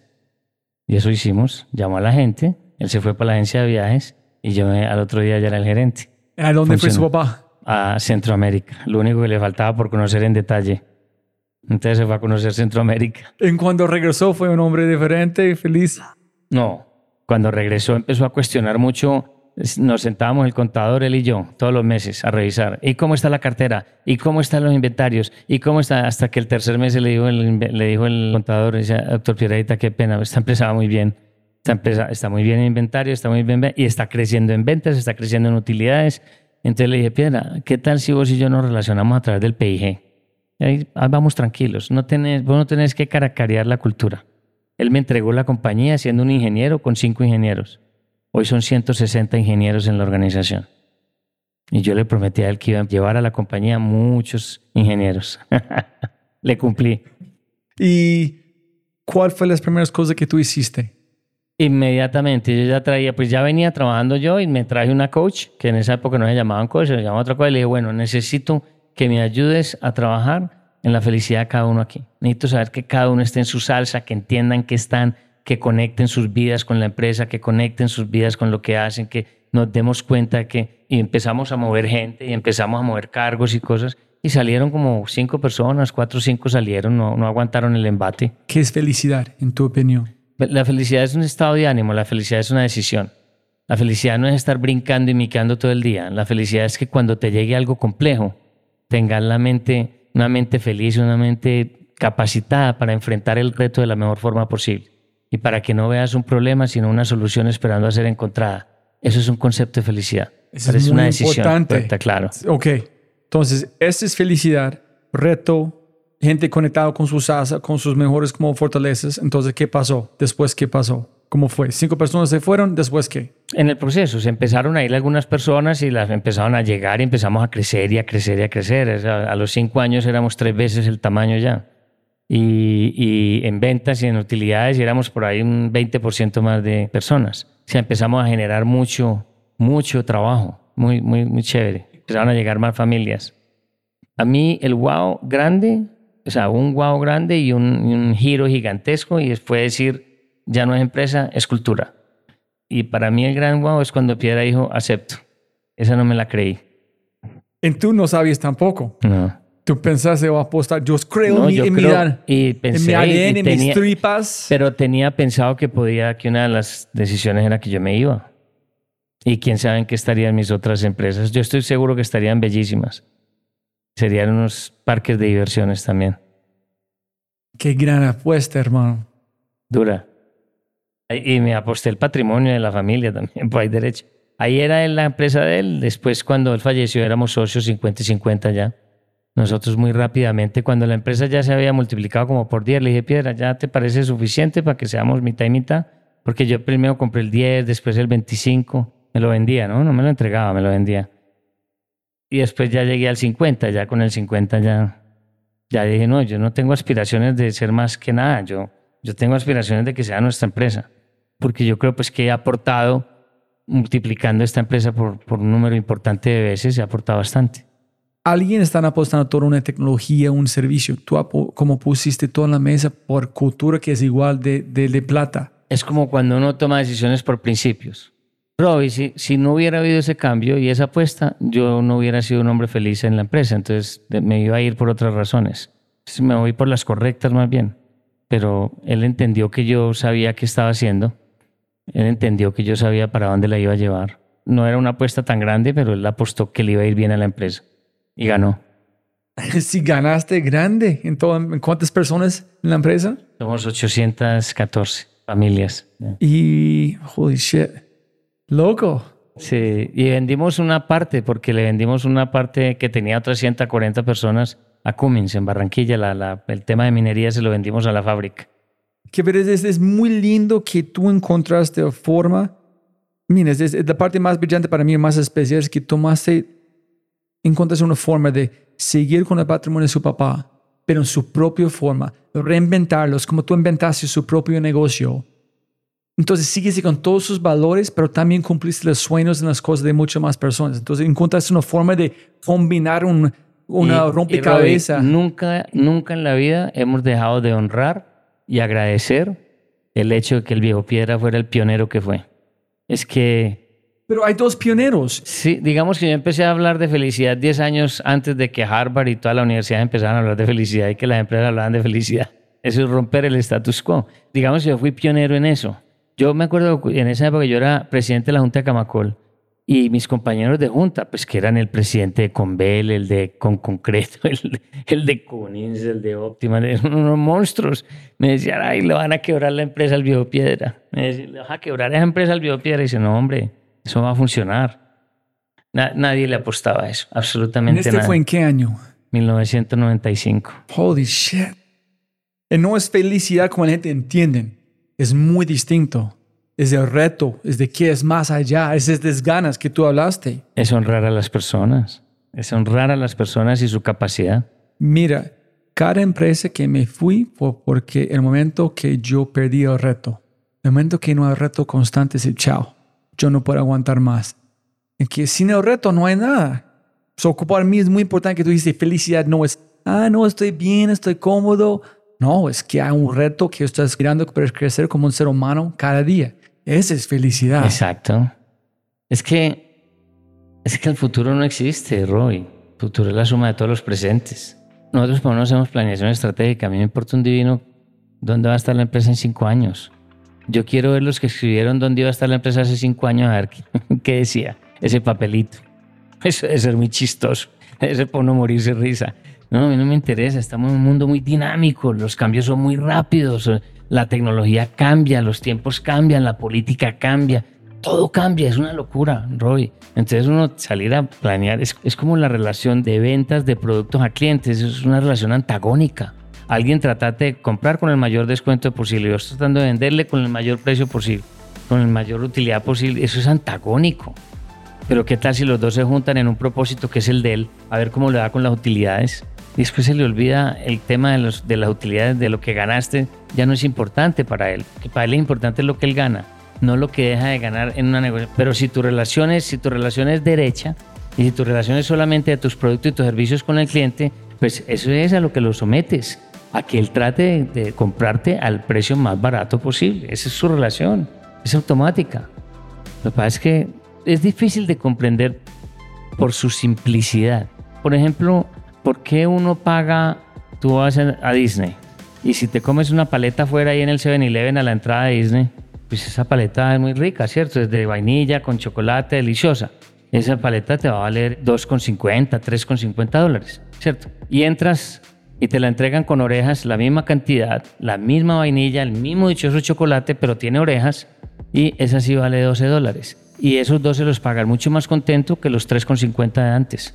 Que te estás comiendo una paleta en Disney y te estás chupando a Mickey Mouse ahí, la figura de Mickey Mouse y todo. Entonces uno dice, ese es valor es que las compañías deben decidir si quieren una relación de precio o una relación de valor. Las compañías que se enfocan en producto, precio y en marcas y en cosas y viendo cómo le embuten lo maravilloso que es su compañía al cliente, se van rodando para el infierno, que es la hoja de Excel. Y ahí es, ponen precio abajo y es competidor 1, 2, 3, 4 y es una relación de precio. Pero cuando tu función es visualizar tu cliente para entender qué le importa, cómo funciona, cómo logra sus propósitos, cómo lo ayudas a lograr sus propósitos, cómo inviertes en que a él le vaya mejor por incrementó la eficiencia por estar contigo, esa conversación es diferente, es una conversación de valor. Bueno, valor no cabe en una hoja de Excel. Nunca, nadie ha inventado todavía una hoja de Excel donde pueda poner valor, porque el valor es algo que se crea. Es que hay que agregar valor. No, no, no, no, no, hay que crearlo para poderlo agregar. El concepto es cómo se crea. Crea una relación de valor. ¿Cómo se crea? Aplique un método, visualice y conecte para deleitar. No voy a ver cómo le embute su compañía y sus productos a alguien. Entonces, ahí es donde dice la diferencia entre una relación de precio, la diferencia eh, y una relación de valor.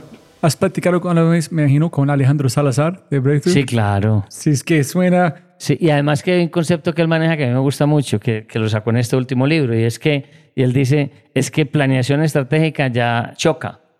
Porque cuando la estás planeando, votaste la estrategia. Yo me acuerdo que estaba en una charla que le atiendo a un cliente donde yo estoy en la junta directiva y yo ya he estado pues en tres ocasiones, dos ocasiones con él. Y entonces yo le dije, me encanta este concepto tuyo porque mira el concepto del método. Y dice, claro, es que así es. Entonces yo creo que él, él desde una forma estructural y yo desde una forma conceptual y una forma eh, mucho más relacionada con la cultura y con la filosofía cultural y con todo, pues siempre aterrizamos en lo mismo. Ninguno de los dos nos gusta la planeación estratégica. Mira, yo tengo una empresa de consultoría que es Cúbico, Cultura Vida Consultores. La gente lo puede encontrar en la, la, página, la estamos sacando apenas, pero es fácil porque yo estoy en Juan con Cultura en Instagram y estamos en Instagram y todo. Pero Cúbico, la idea de Cúbico es que nosotros acompañamos a otras compañías en transformar su cultura, no en que lleven la nuestra, sino en que transformen su propia cultura. Y siempre lo que les decimos es, mira, nosotros solo entramos si ustedes creen, si ustedes verdaderamente están conectados con esto. Por eso no tenemos consultores, tenemos inspiradores. Que nuestro cuento no es ser consultores. Y la meta nuestra es muy extraña. Nosotros medimos nuestro éxito mientras más rápido salgamos. Ah, ¿en serio? sí, los consultores les encanta quedarse a vivir en un sitio. Nosotros nos encanta salir rápido. Quiere decir, conectaron, creían, la jugaron y tenemos unos casos ultra maravillosos de compañías que se han transformado y que son felices. Simplemente no es que les enseñamos, es que lo tenían claro, pero no tenían un cómo, no tenían una forma. Y, simplemente los acompañamos en la forma. Y mientras más fuerte la creencia, más fácil el impacto. Mientras más vinculado el líder, más fácil el resultado. Lo que pasa es que mm, tú miras el tema de misión, visión y todas esas cosas de los planes y tú coges 200 ejercicios y termina leyendo las mismas 200 visiones, misiones más o menos. Todo, la honestidad para productos, para mejorar a la sociedad, impactar nuestra sociedad y a nuestros empleados. Uno dice, no, mire, la cultura es algo que se siente, la cultura es un estado de ánimo. Tú sabes que tú tienes cultura cuando la gente empieza a pensar de una forma, a actuar de una forma y a vivir la vida y a sentir la empresa de una forma diferente. Y eso logra que conecten con el entorno de una forma diferente. Yo me acuerdo cuando arrancamos, hay una empresa muy famosa aquí que se llama Colanta, muy bonita, que es lechera, que yo la amo. Y nosotros teníamos serios rollos pues entrándole a Colanta porque siempre era la hoja de Excel y ah, tenaz. Cuando fuimos nosotros, cuando nos lanzamos a la cultura, el primer ejercicio que hicimos fue irle a pedir excusas a los clientes.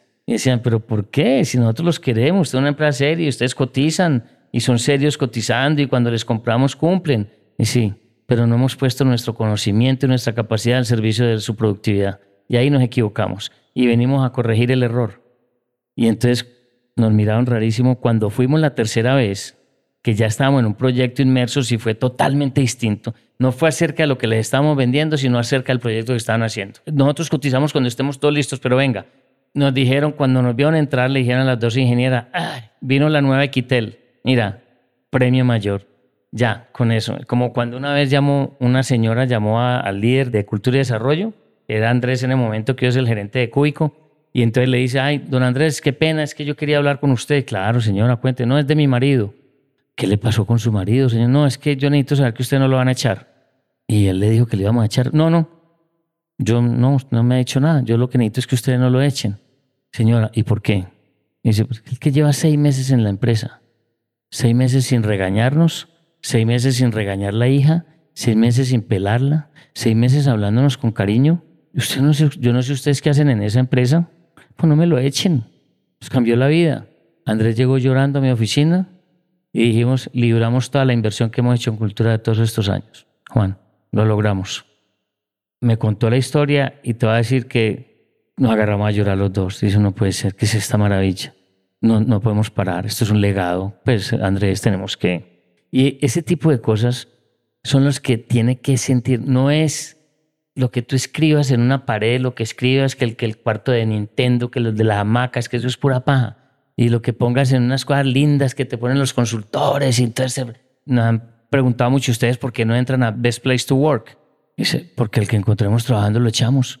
¿Cómo vamos a entrar a un best place to work cuando lo que hay que decir que somos el mejor sitio para trabajar y lo que le estamos diciendo a la gente es que no trabaje, que disfrute, que se rete, que esto es un parque de diversiones, ¿cómo vamos a entrar a un concurso de esos? Esa es la incoherencia más grande del mundo. Entramos a un concurso del espectador de cultura y de emprendimiento consciente y lo ganamos, barrimos, quedamos sobrados de primer. Pero si me entiendes, es, la coherencia es, uno sabe que está metido a mí hay compañías que me dicen que tenemos una cultura muy tenaz. El presidente de Cummins, que lo quiero mucho, Tom Linebarger, que estuvo hasta hace poquito, ya terminó su periodo, una vez hicieron un nuevo edificio en Minneapolis, ocho pisos, hermoso, una obra de arte que se ve desde afuera, el edificio, un Google en la mitad de Indianápolis. Entonces eh, cenamos él y los dos vicepresidentes principales con mi hija y mi sobrino y yo, que se lo fui a presentar.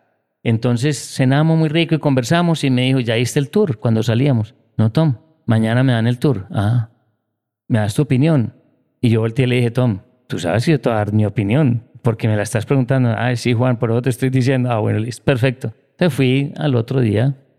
Qué edificio, cosa tan bella. En todo el centro de Indianápolis, qué cosa tan hermosa.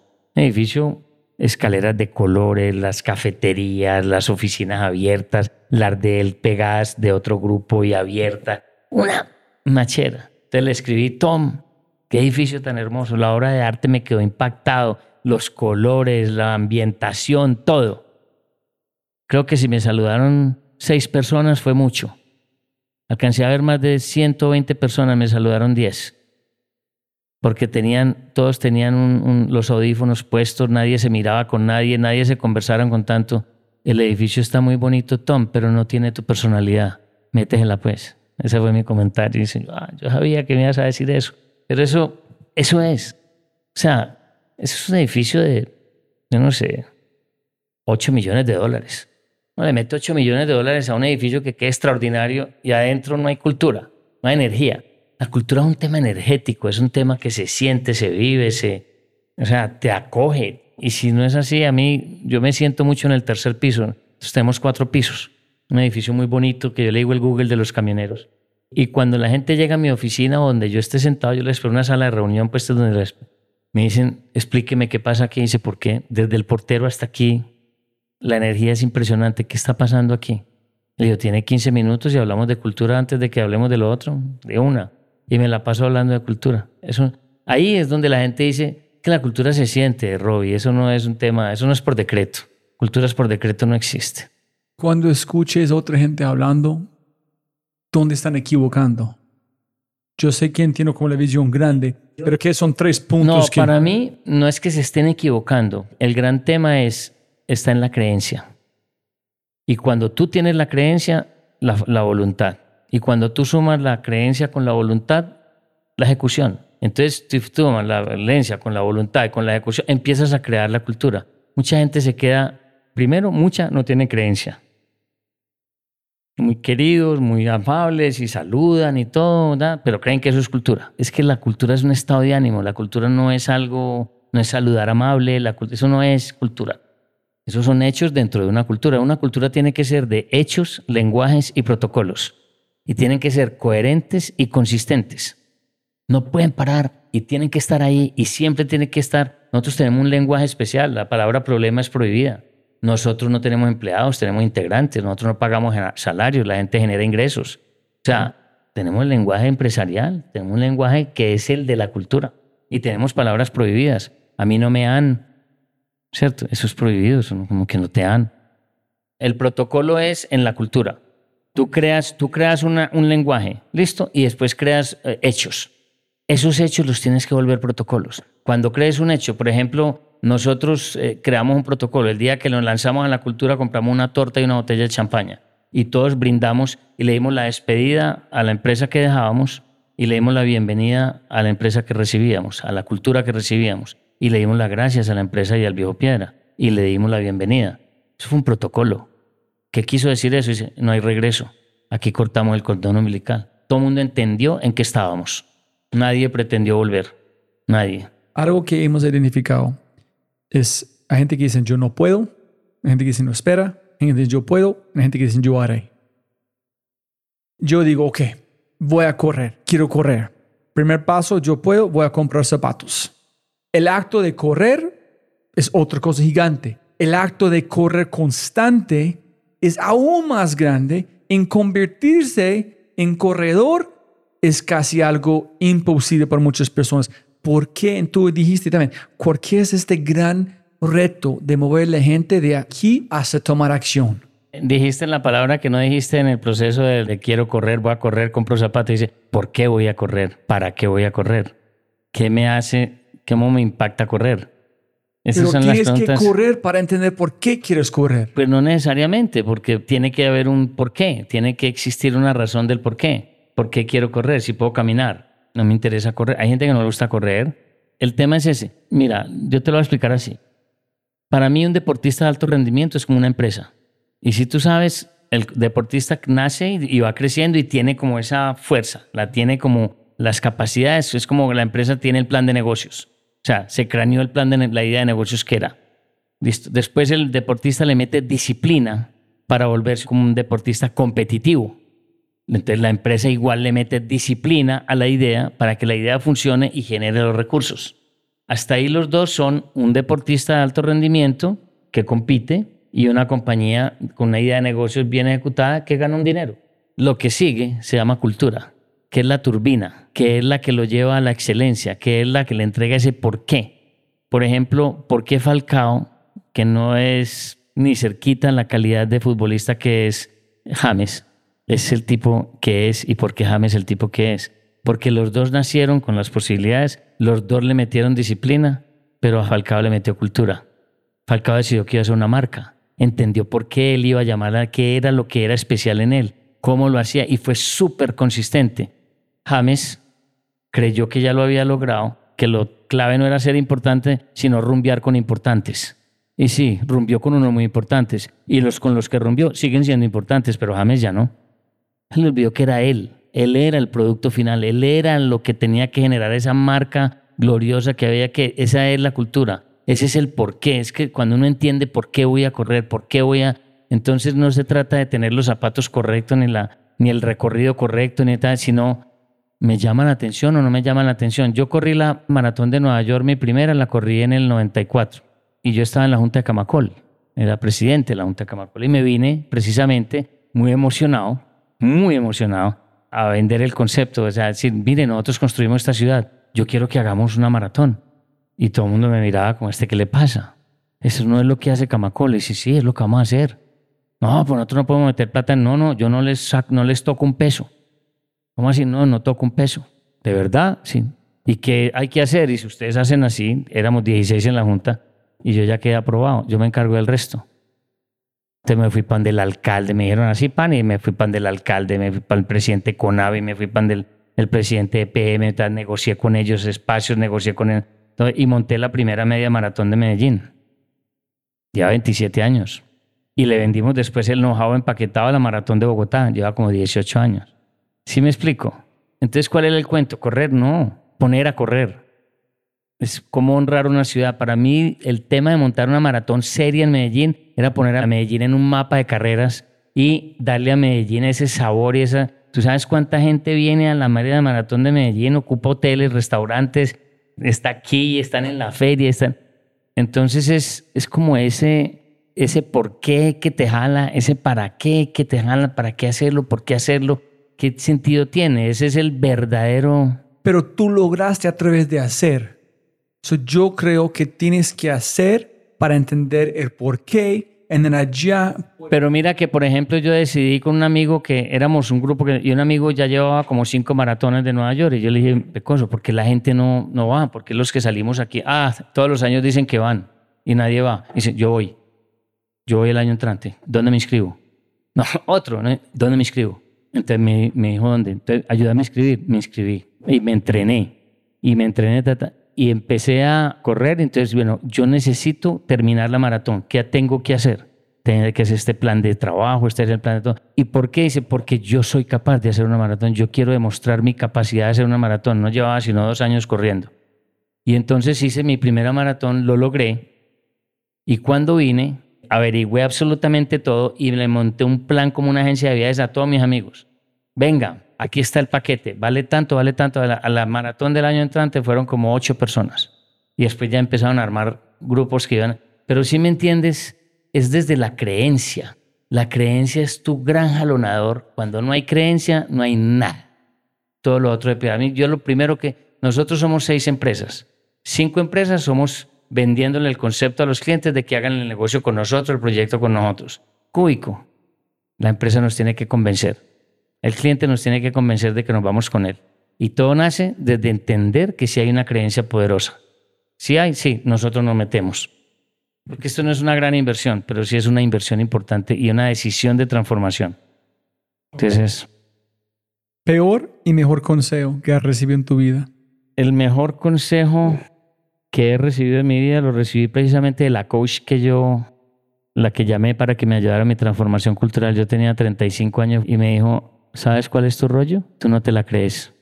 Me está hablando. Tú no te sientes merecedor de lo que te pasa y no entiendes la capacidad de lo que generas a tu alrededor.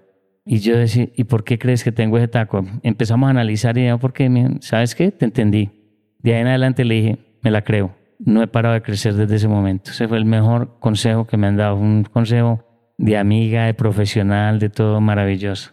La gran clara chica. Tú dijiste, pucha, tiene razón, hijo y madre. Toda. Pues ya me metió la turbina, me metió todo el combustible que necesitaba. Todo el combustible que necesitaba. Y el peor consejo que me han dado es cuando estoy hablando con un grupo pues, de empresarios acerca de la cultura y de lo que me iba a lanzar y todo. Y me coge al lado un grupo y me dice, venga hombre, usted se está equivocando. Yo entiendo pues que esas son ideas muy románticas y todo. Sálgase de ahí, hombre, sálgase de ahí, me va a quebrar esa empresa un grupo de empresarios amigos en un comité. Y yo dije, negritos, yo vengo a contarles cómo es el batido después. Con mucho gusto les doy una charla. sí, cobrado. Sí, sí, sí. Sí. Ese, pero era un consejo que nunca iba a escuchar. La apuesta estaba hecha. Si pudieras enviar un mensaje a toda América Latina por WhatsApp, un mensaje de audio, ¿qué mensaje enviarías a todos? Les diría, wake up. Llegó el momento de pensar en las personas y dejar de pensar en sí mismos, en egoístas, porque El problema de Latinoamérica es un problema de egoísmo fatal. A nosotros nos interesa más que le vaya mal a alguien, a mi competidor, así no me vaya bien a mí. Pero que nos vaya bien a los dos no es aceptable. Y Latinoamérica funciona así.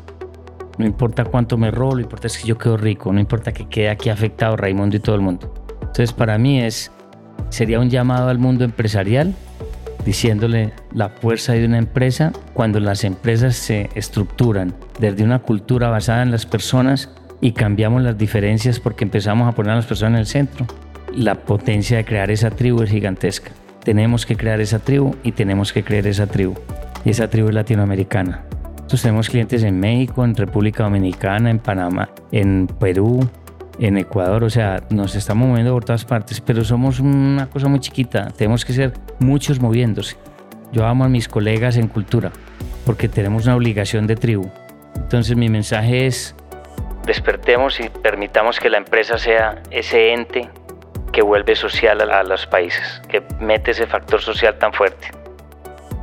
Olvidamos de mencionar algo, menos de miles de cosas. ¿Algo muy importante que debemos decir antes? No, pues es que demasiadas cosas para hablar y el tema va consiguiendo su ritmo. Hay muchas cosas, por supuesto. Listo, dejamos para otra Juan José la venganza. Sí, sí, eso está bueno, está bueno. Listo, Juan. Siempre venga más plata, más tiempo. De verdad, hermano, qué placer conocerte. Muchas gracias por compartir su historia. Muchas gracias. Un placerazo estar aquí. Muchas gracias. Como siempre, siempre puedes ganar más plata, pero no más tiempo. Muchas gracias por escuchar. De verdad, muchas gracias. Espero que hayas aprendido algo, te hayas inspirado y te sientas con ganas de hacer algo imposible. No lo olvides, si quieres acceder a los podcasts en vivo cuando los tenemos alrededor de dos o tres al mes, acceso a Quinto y más, puedes tenerlo todo si te conviertes en miembro en thefryshow.com. Y lo más importante, por favor, comparte el episodio y deja una reseña en Spotify o tu player favorito.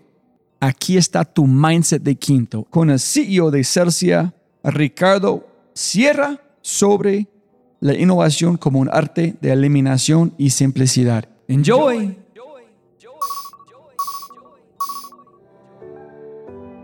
Procesos, mira, nosotros hemos tirado muchos procesos por la ventana. Nosotros decimos aquí, no hay que mejorar un proceso, el proceso que mejor queda es el que tú eliminas. Eso es muy importante. Entonces no nos da miedo eliminar procesos, porque también este grupo es muy responsable con el manejo del talento humano.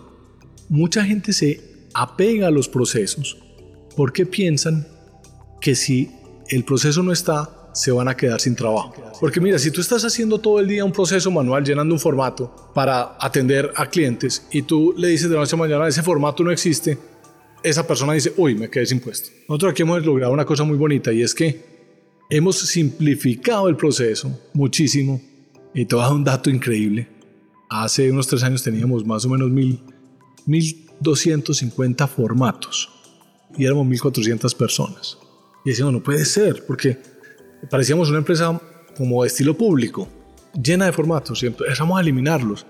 Y se fue generando una campaña que íbamos a hacer quién es el que más formatos eliminados llevara. Y eso fue muy bonito y todo el mundo se entusiasmó y hoy tenemos algo así como 300 o 400 formatos, la gran mayoría de obligación regulatoria, pero cuando tú vas a una oficina de clientes nuestra, a pesar de que todavía tenemos todo más por mejorar, la gente llega y lo único que tiene que mostrar es de pronto la cédula, pero mostrarla. Y el resto se le resuelven todos los problemas. Si disfrutaste este audio, mira lo que las empresas están haciendo para inspirar, medir y crecer los aspectos más importantes de su cultura. Mindsets extraordinarios de personas extraordinarias en las manos y oídos de miles. Solo toma un minuto para cambiar tu vida. Quinto.ai www.kinnto.ai Quinto, siempre puedes ganar más plata, pero no más tiempo. Chau, chau, chau, chau.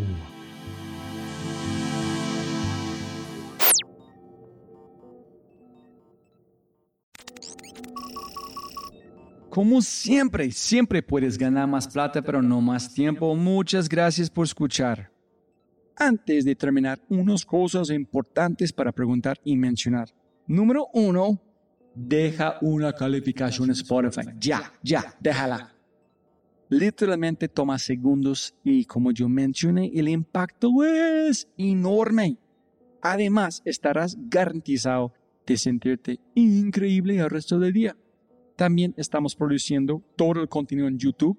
El canal es espectacular. Tengo mi newsletter Conejo Blanco, las notas del podcast y los enlaces, las transcripciones. Nuestro otro podcast, Matamos Preguntas, escúchalo. Y más se puede encontrar en thefryshow.com. Y si quieres enviarme un mensaje o patrocinar el podcast, puedes enviarme un mensaje usando cualquier de mis redes sociales con mi nombre a Robbie J. Fry. Gracias, abrazo grande y sigue escuchando.